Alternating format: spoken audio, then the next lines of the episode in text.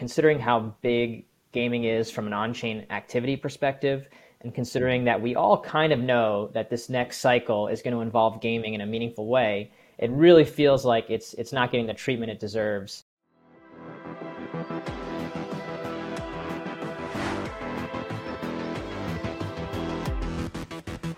Hello, friends, and welcome to a new interview of a series with guild leaders and key opinion leaders in Web3 gaming. So I'm Jeremy, the host. I'm co-founder of Crypto Guilds. We are the leading platform, B2B marketplace between guilds and games. Essentially, what we do is that we help games acquire players and guilds to find deals. Today, I have the pleasure to interview Chris. He's from Community Gaming.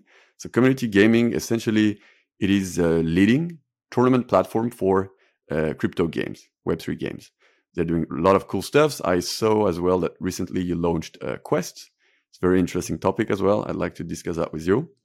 So many things to discuss. As well that you are official sponsor at 3XP.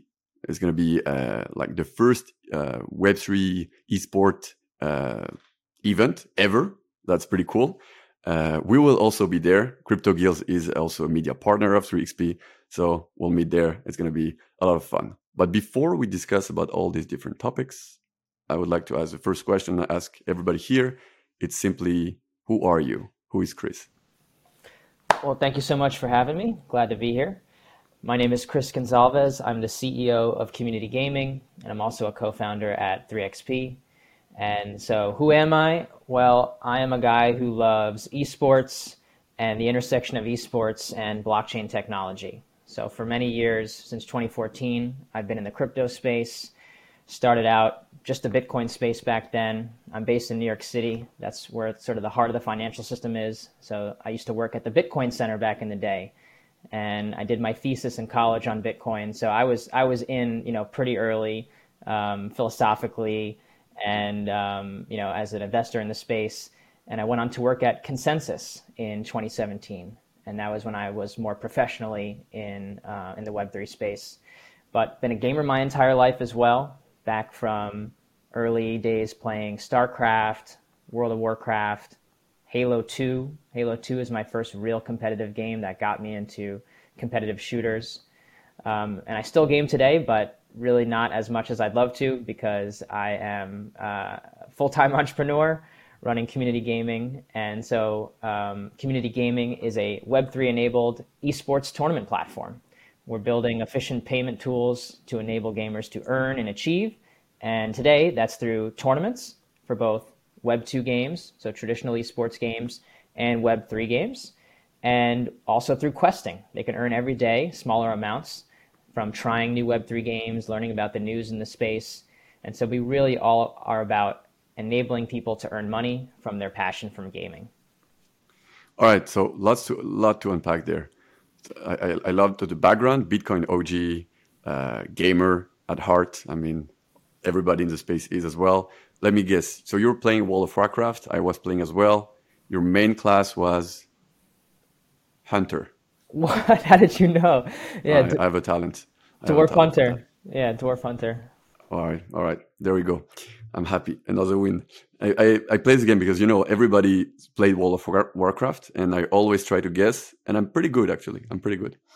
Okay, so so what is your background exactly? You said you wrote your thesis, but you don't really have a tech background, do you? Or I studied economics in school. Okay. I was an options trader. Before I was a crypto trader, I had experience trading stock options and stocks, basically. Mm-hmm. So, investing in tech stocks, Tesla, Apple, Facebook, sort of back when people didn't think Tesla was going anywhere. They didn't think Facebook could get into mobile correctly. This is like 2012, 2013. Mm-hmm. This is when I was going into the traditional finance world and then got sucked into what I called the brain virus of crypto. So I sort of said, I'm not going to Wall Street. I'm not doing the traditional finance route. I want to go into this decentralized finance world. And that's how I got into Bitcoin. Okay. Interesting. So yeah, you were doing a contrarian bet at the very beginning. You decided, okay, I'm not going to go to where everybody's going. I'm going where nobody's going. And definitely, I think you made quite good bets. I mean, I think it brought substantial returns. So congratulations. Betting on Bitcoin in 2014, Tesla, and these kind of things, it's pretty good. So, yeah. Okay. Although I'll say, I get in early, but I also sell too early as well. So, from the options trading world, it's like, if you have a 10x, you exit, right? No one could have predicted, you invest in Bitcoin in 2014 and you hold it for 10 years. That's impossible. Right? Yeah, right? Nobody does that. And even waiting for a 10x is already really, really good. That works if you have small amounts, but as soon as it's big amounts, you turn into paper hands at some point. You cannot do otherwise, I guess. But okay, so before we dive more into what you do right now and how it started, let's talk a bit about 3XP. So tell me more about it. What is it going to be about? A lot of people are talking about it everywhere on Twitter. I see it every day on my Twitter, and I'm very hyped about it. So yeah, what is it going to be? Yeah, so it's a Web3 Gaming Expo happening in LA County at the Pasadena Convention Center, June 8th and June 9th. We're basically bringing together the community of everyone in Web3 gaming, the game developers, the gamers themselves, the VCs, all the thought leaders. We want to bring them in one place. There hasn't been something like this in the US that is chain agnostic and purely focused on Web3 gaming. And there's been lots of crypto conferences. Obviously, there's tons on NFTs and DeFi, but gaming has always felt sort of neglected from the traditional Web3 conference circuit. You may see one or two booths that are gaming, a few speakers, but you're going to walk down the aisle and you're going to see wallets and DeFi and infrastructure, and that's obviously a good part of the ecosystem as well. But considering how big gaming is from an on-chain activity perspective, and considering that we all kind of know that this next cycle is going to involve gaming in a meaningful way, it really feels like it's not getting the treatment it deserves as far as in-person destinations to get together, in-person marketing destinations. And then we also felt that at Community Gaming, where we work with all of the cutting-edge PvP-focused Web3 games, and a lot of them are saying, hey, we're not quite ready for tournaments yet. This is going back 6 months ago. But we are going to launch next summer, right? We're ready to launch finally. We're going into alpha. We're going into beta. And so it became clear that all of these games were kind of starting to launch this year into the end of the year. But they were just announcing things on Twitter. They're running their whitelists in Discord. But that's sort of inside of this Web3 bubble, right? I like to say we're building in public, but in a bubble of just Web3 people. That is so true.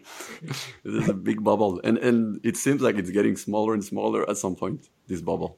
Sometimes. I mean, when FTX happens, right, things kind of get smaller, right? And now we're kind of getting bigger again. I think people are starting to finally kind of get over the headaches of the NFT boom and bust, the obviously, horrible 2022 we had with just company after company going bust or turning out to be a fraud, right? That's really damaging to the average, psychological interpretation of what's going on this industry that the regulators are all saying is for fraud and illegal stuff. And then you see illegal stuff and you're like, oh, I guess that, there's nothing truly innovative here. And we know that's not the case, right? And specifically with gaming, we know that there are incredible games, very promising games built by talented industry veterans. They're well-funded, like the VCs have put a lot of funding into this, but it takes a long time to build a game, right? The games that launched first were rushing to market, right? They had flawed tokenomics. They were just making promises they couldn't keep.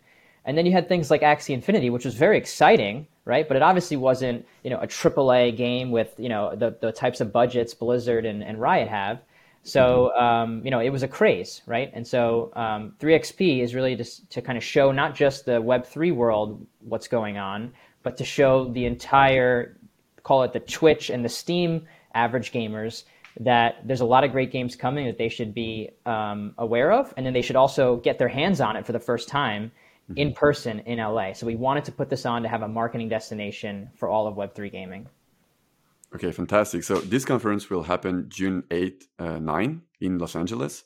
You'll have more details in the description of this video and also a discount. So if you want to get there, meet us there. That will be really amazing.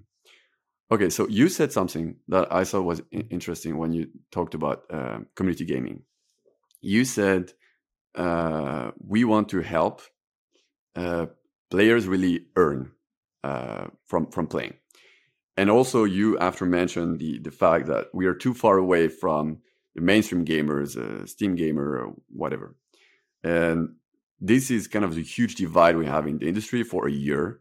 Some people shout, "Oh, we need better games," and some people shout, "No, we need to have play to earn," etc., etc. Even though nobody says we just need play to earn anymore, now the consensus has shifted towards we just need better games. We need Web 2.5, better onboarding process, and so on and so forth. I am actually more on the side of the earning part. I think the blockchain is not something that is going to be a revolution in the way people play games, because it's not. There is no new device. It's not new console. It's not mobile. It's not VR. There's no revolution in terms of hardware. So what's going to onboard them?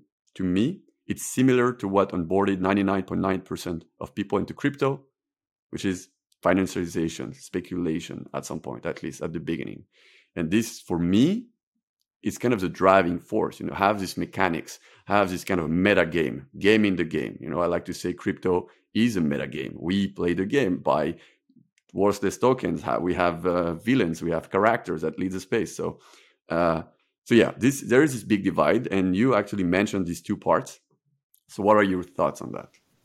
Yeah, so I think earning is an incredibly important component, but it only works in sustainable and fun games, basically, mm-hmm. right? Like if the game, and I'm going to borrow something from Jiho, which, you know, obviously they saw the rise of Axie and everything that kind of happened afterwards.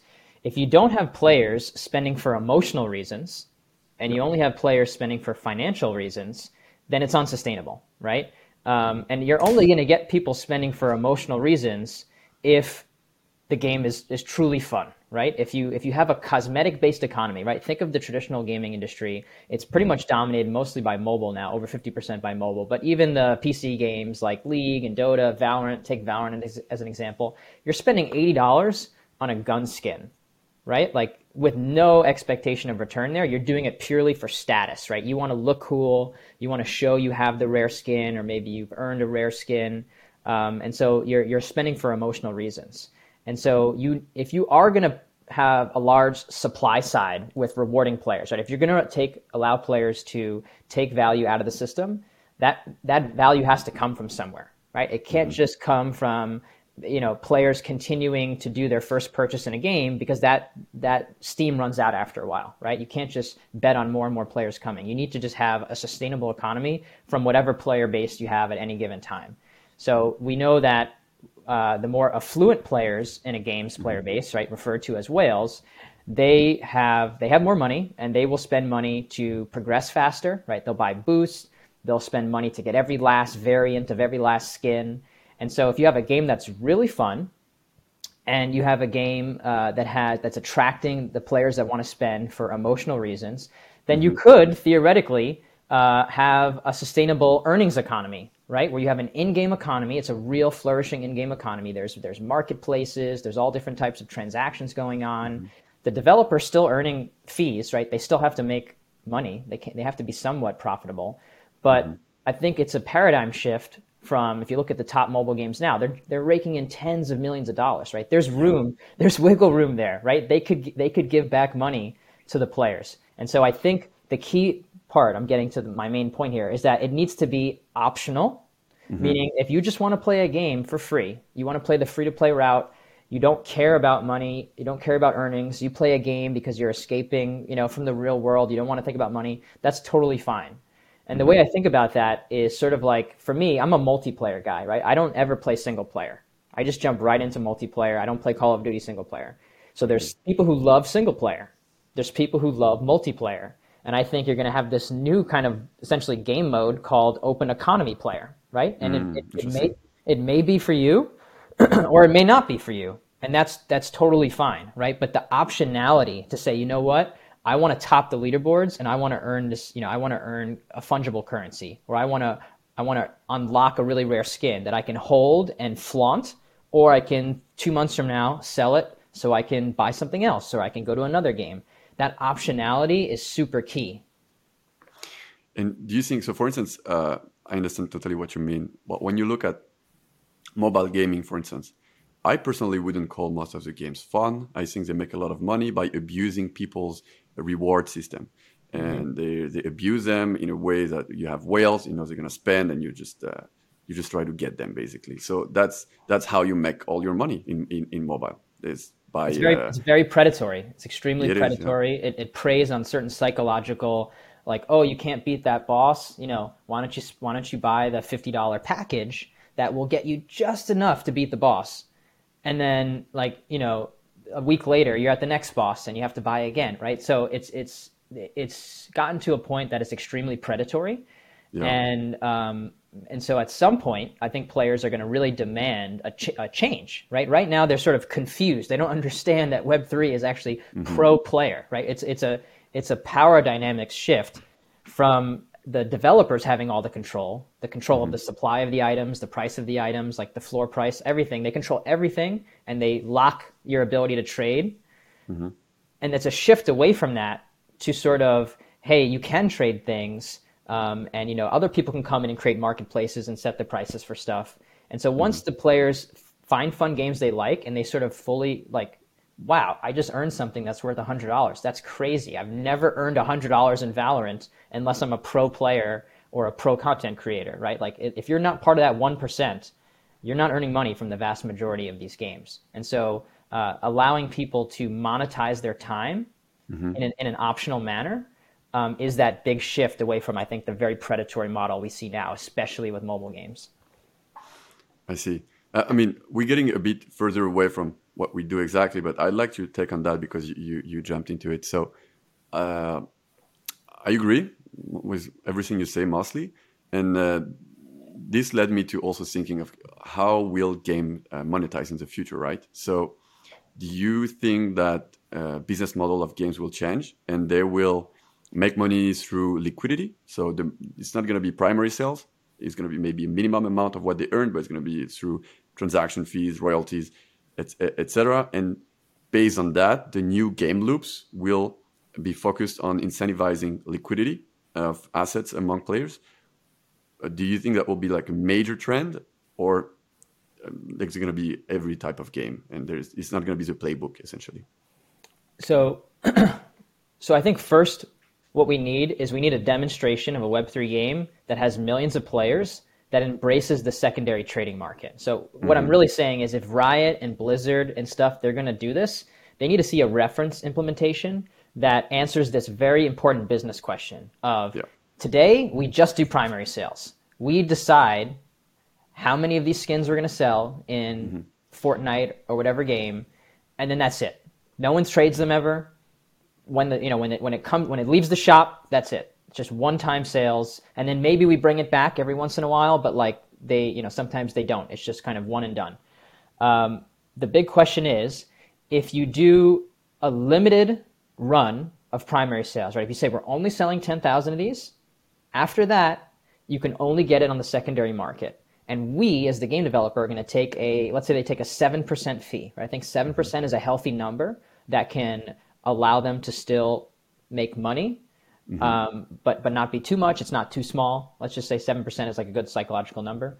Now the question becomes, if you look down the pipe 2 years, that same skin that sold 10,000 once, how many times did it get traded over the next 2 years? They're taking 7% in perpetuity, right? And if you look back on an example like that and you say, wow, we actually made more money than if we would have just sold 50,000 once, right? That's just an unknown. It's unknown, right? Am I cannibalizing my primary sales, right? What's the balance there? Can we do this every week? Do we have to space out our skin sales now? So there is a lot of unknown questions, right? Like I haven't done this at scale from the point of view of a game developer. But to answer your question, I do think yes, it's gonna move away from primary sales, and it's going to sort of embrace commerce in an in-game economy and incentivize people to use a marketplace, use auction house, use loans, lending markets, that kind of stuff. Okay, fantastic. I agree. I also think secondary sales are going to take over and it's going to be extremely powerful. I'm just thinking how it will affect gaming loops.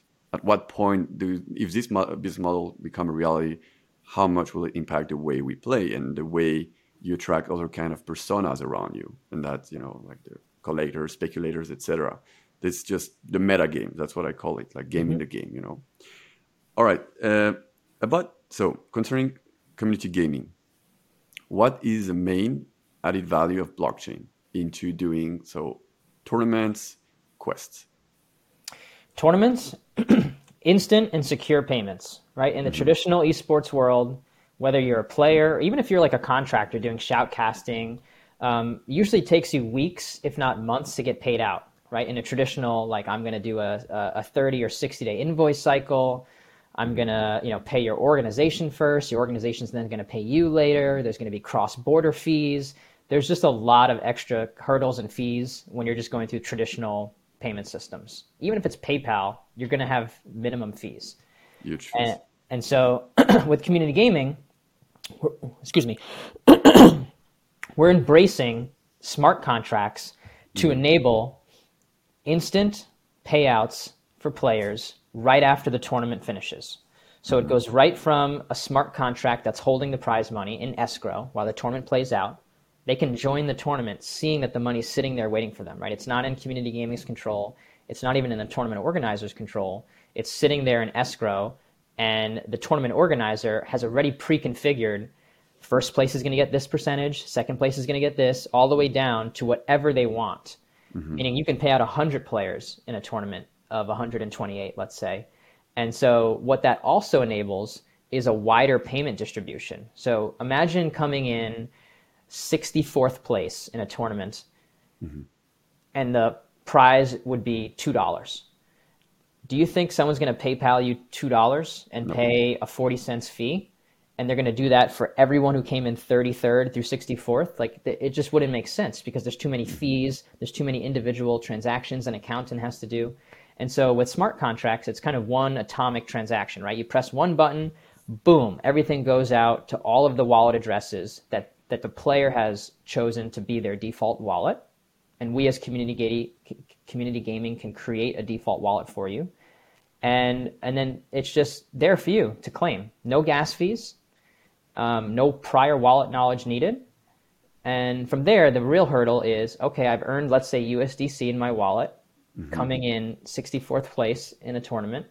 What do I do with it now, right? So that is still an educational challenge, right? People having to figure out what they do, but we make it, I think we're the best in the industry at getting that first crypto in your wallet, having you earn that first amount of crypto. Do you have a number of how many of people using your platform never touched crypto before, and so you were the way to onboard them into crypto?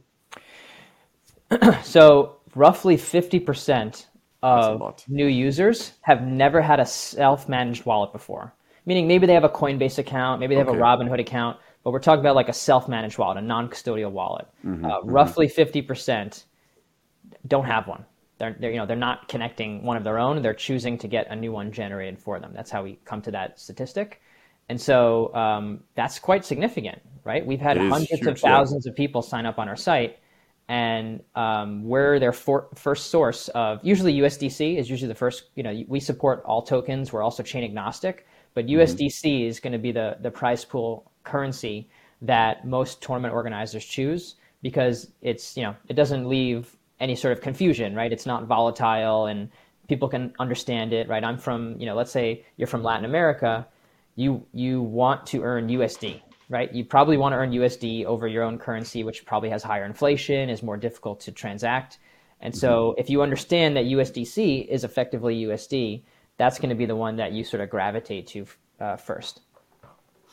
Okay. And what you do, the way I like to think about it is like, you know, in Europe, we have soccer, football, and we have these different leagues, you know. So obviously, if you're a player in the top league, you're going to earn a lot of money. But if you're a pro player or semi-pro player in like 6 leagues or something like that, you're going to still earn a bit of money. And with your systems and what also blockchain and gaming enables is that we're creating these different leagues in which you can earn from being a gamer, even if it's just a little bit. Yeah. You're creating all these different leagues that, you know, pile up and essentially grow the pool. So that's also one of the side effects of what you do, I think. Yeah, we like to say it's supplemental income, right? You're not going to quit your job if you're, you know, a mid-tier kind of amateur player, right? But if you're a mid-tier amateur player in Hearthstone, like trying to compete in the Hearthstone pro circuit, you're going to earn zero, right? You're not going to get flown out. You're not going to. I earn zero. Right? Like you're not going to go. Good. I'm a legend level there, but not, I earn zero. See, that's the problem. You're rank legend, and you're earning nothing, right? Nothing. Blizzard doesn't, and I think you have to come. Usually, it's like whatever. It's top 100. Then you can maybe get flown out, or you sometimes you even have to pay for your own flight to go. And then if you come out of the top 16, you earn nothing. So it's like I'm the 17th best person this season, and I've lost $300 on a plane ticket. That's amazing. Like, that's that's so. How I like it. So being able to have more equitable distribution, whether it's of prize money, whether it's the games themselves that have sort of taken on this philosophy as well, that they're just going to reward out like a leaderboard of players every season, right? That's just a much more equitable approach. That you're not going to go, you know, laughing to the bank if you're a mid-tier player, but you're going to have this supplemental kind of passive income that you can maybe use to reinvest back into the game, right? And buy some more skins or something in the game. Okay. I would like also to ask you about Quest. So we are also playing around Quest, but we're doing through a B2B approach. So our approach is simple. We think that essentially games needs to acquire players, and guilds have players and needs to monetize them, right? And so we are developing this system where they could design quests together, and the games are going to put money in the pool of rewards from the guilds, and the guild will send their players. They will like play the game, complete the quest, and then they will earn the rewards. So we are doing in a B2B approach. So we connect the different communities together, and you are actually implementing it already. And so what is your approach towards Quest? Because tournaments, okay, we get it, it's competitive. Quest, there is an idea of engagement. There is an idea of helping to grow the community. So completing a task that's not going to be necessarily fun all the time. Sometimes it's a bit of effort, but you have a reward. So yeah, what is your understanding of Quest? Yeah, so we have a B2B side of the Quest, and then we kind of have our own sort of loyalty side of it, where it doesn't include another business. It's just driving people to do more things on our platform that we want. So starting with the B2B, it's somewhat similar to kind of what you're saying. A game developer, let's say Planet Mojo Melee. This is a actual case study I can share. We did a Quest campaign with them a little over a month ago, and you know their game is kind of like an auto chess, auto battler game. Think of it like TFT, Riot's game. And we have a lot of TFT players, right? And so in this case, we know that a lot of TFT players may want to play Mojo Melee, right? It's a similar game. It's a high-quality Web3 game. It's exciting. And so we worked with them to set up a campaign of quests that act as sort of like a discovery mechanism.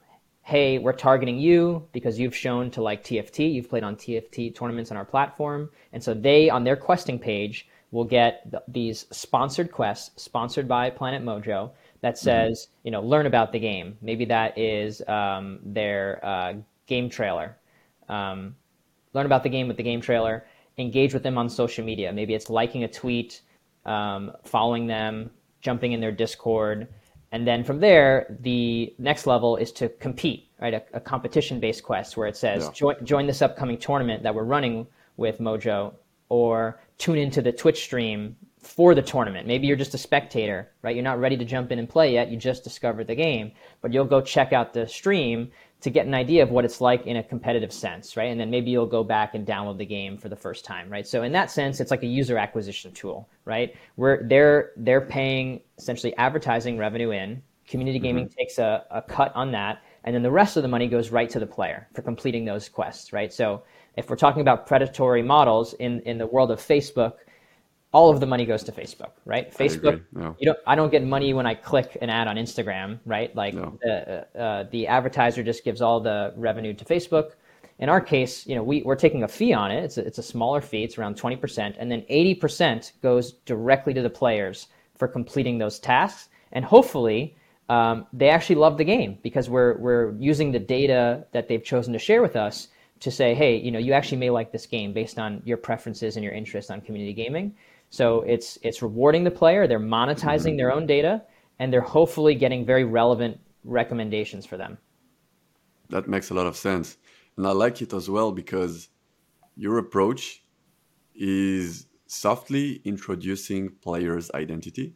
Like, you're not pushing it down their throat. You're like, okay, you come on a platform, you do all these things, and, you know, bit by bit, you build their player's identity, their decentralized player's identity, which is something that's going to be also highly valuable as we move on forward. And I think your strategy to get into that is pretty smart. Instead of just, hey, come to our platform, tell us who you are, and we'll offer you some games. But, you know, people are not going to do that because they're not incentivized to do. We call it gamer ID, like your profile page. At least internally, we call it gamer ID. I don't know if we've fully made that public yet.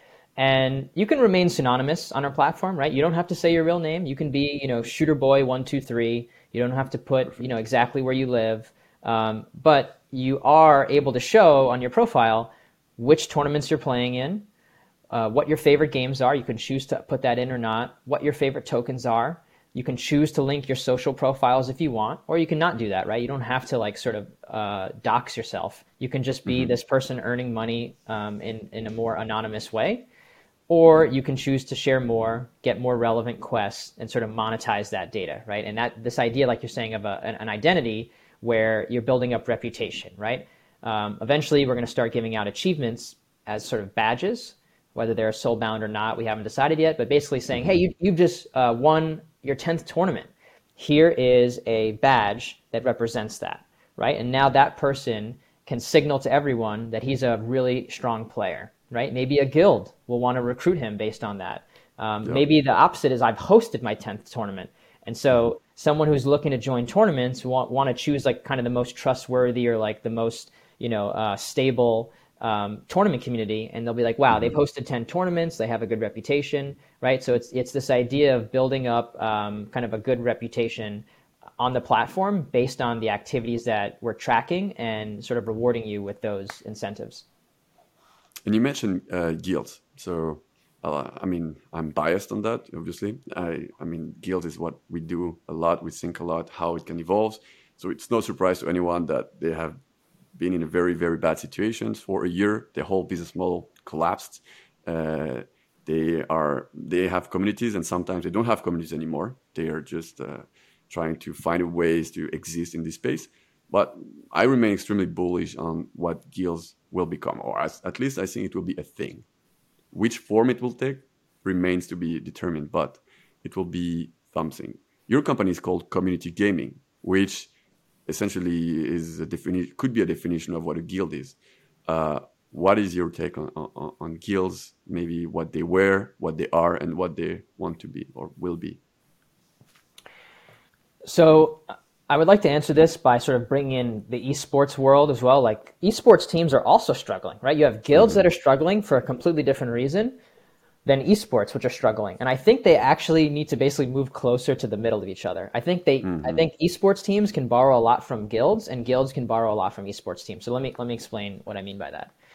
So of course, as you pointed out, like, a lot of the communities around the earlier guilds have just deteriorated, right? A lot of those players were only there because this was sort of like a paycheck for them. They didn't really necessarily care about games, right? Which is, on one hand, cool. You had, like, older adults, like, playing Axie, and it was incredible, right? For a while, it was an incredible, like, story, but they weren't playing it because they were super hardcore gamers, right? They were playing it because it had that earnings potential, and then when that went away, you know, they didn't love Axie enough, or whatever game. It doesn't have to just be Axie, but they didn't love the game enough to keep playing. And so, you know, now you're in a position where, you know, there's not enough.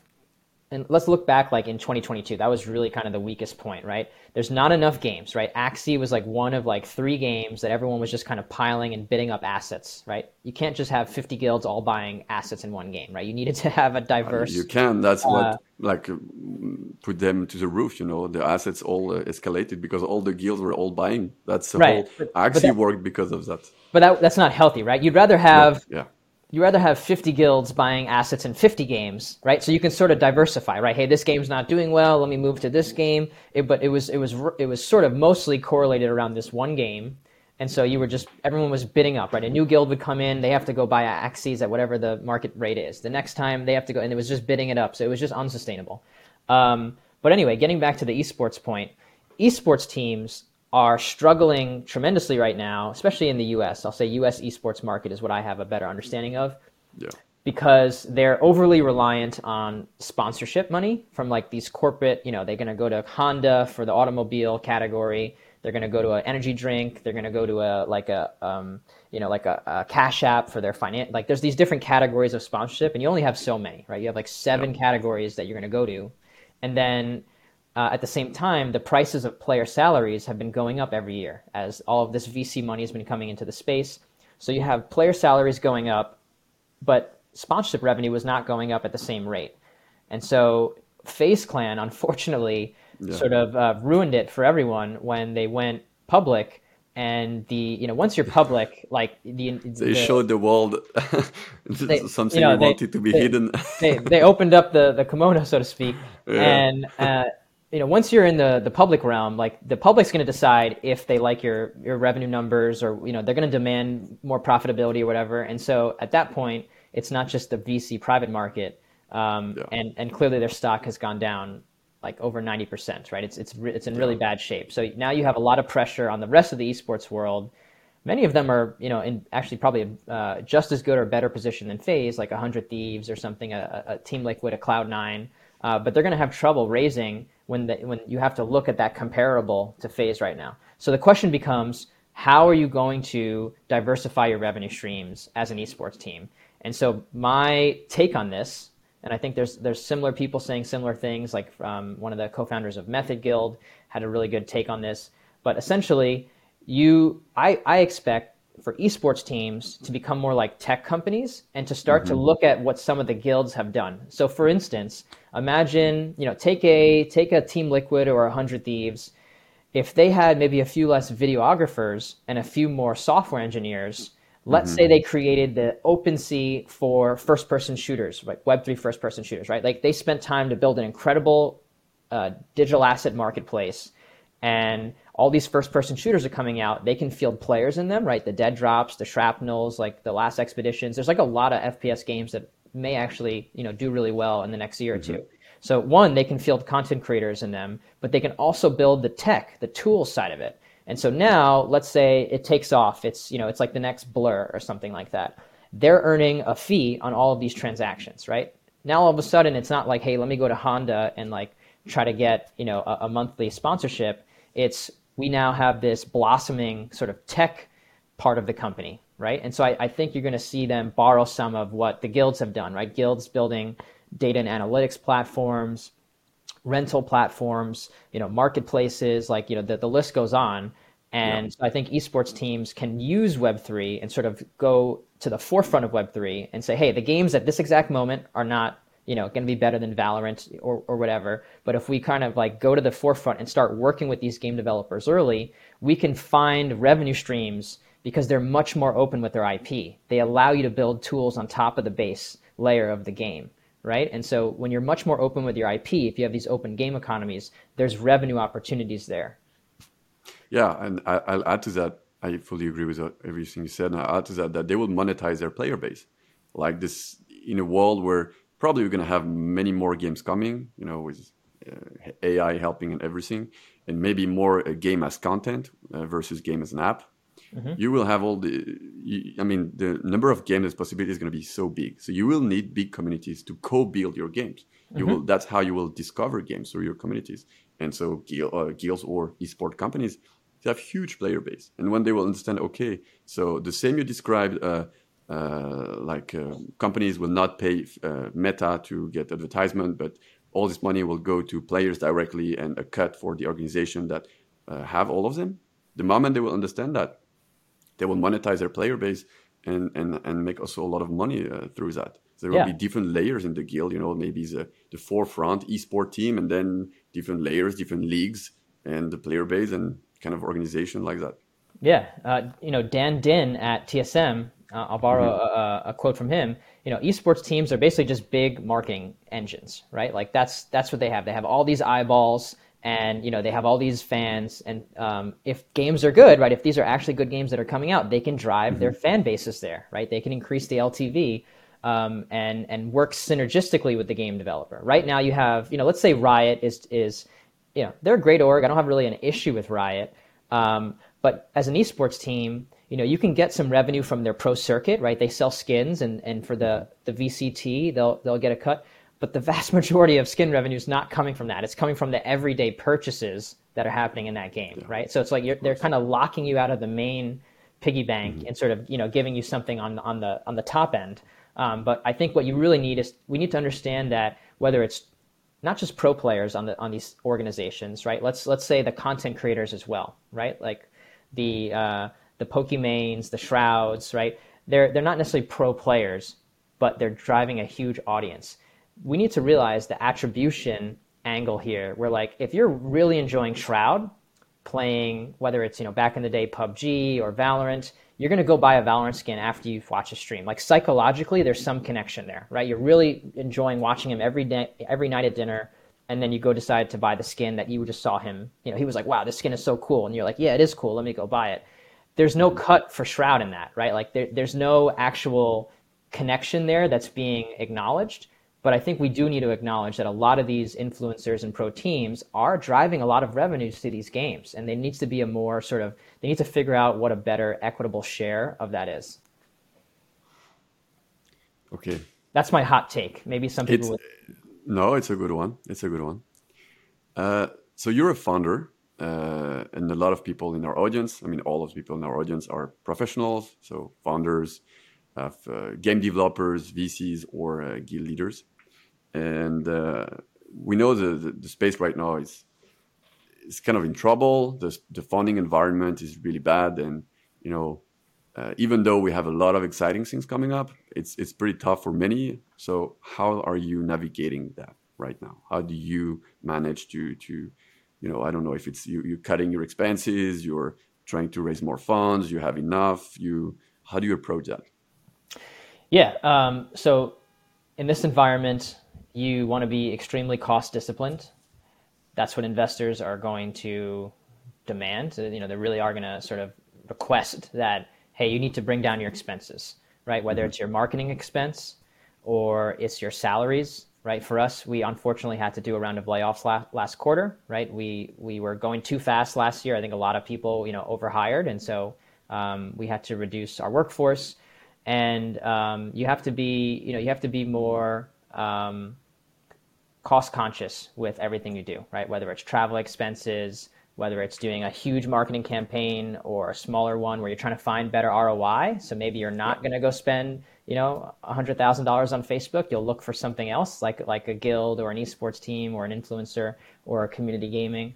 You know, you have to have a low burn rate, and you have to have the ability to survive this bear market, right? If you don't survive to the next bull market, it doesn't matter, right? Like we all know things are going to get better. Probably mid 2024 when the Bitcoin halving happens, that usually kicks off the next bull run. Like, so we know this is not going to last forever, right? The Fed just did what is probably their last interest rate hike this week. And so, you know, this is sort of this is peak interest rate environment right now. And it's probably either you're just going to stay flat for a while or potentially even do a rate cut later this year. That's sort of what they're hinting at. And so, you know, we're sort of at the peak pain right now, I would say, right? This is Q2 2023. I think this is peak tightness for financial conditions. And so you just got to survive and thrive, right? Still try to grow your user base, make sure, you know, you're still making progress on your product roadmap. But yeah, now's not the time to blitz scale and go crazy. Okay, fantastic. Cut costs, survive. That's good. Pretty clear. Also agree. All right, so we're getting to the end of this interview. I'm going to ask you a question that I ask every single person I interview here. I call it the meta question, and it is the following. If life is a game and you can go up to level 100, what is your current level? What is my current level? I would say I'm probably at level 60 or so. Like, I think I have a lot farther to go, but maybe I'm past the midway point. And then I also will say, maybe I can get past level 100, right? Maybe, you know, maybe I will, biotech will kick in by the time in my older age, and I can extend my levels, get into the extra innings, who knows? But yeah, I'd say I'm probably level 60. And if I can get through this bear market, I'll upgrade to like level 70 or something. But yeah, nice. And how do you win the game? You win the game. You have fun. You give back to the world. People less fortunate. You build incredible companies that people find valuable. You have a great family, great relationship. Yeah, and you just have to enjoy life. All right. Thank you very much, Chris. It was really a pleasure to have you today. Everybody, we'll meet each other for new interviews or tavern episodes. See you, everybody. Bye-bye.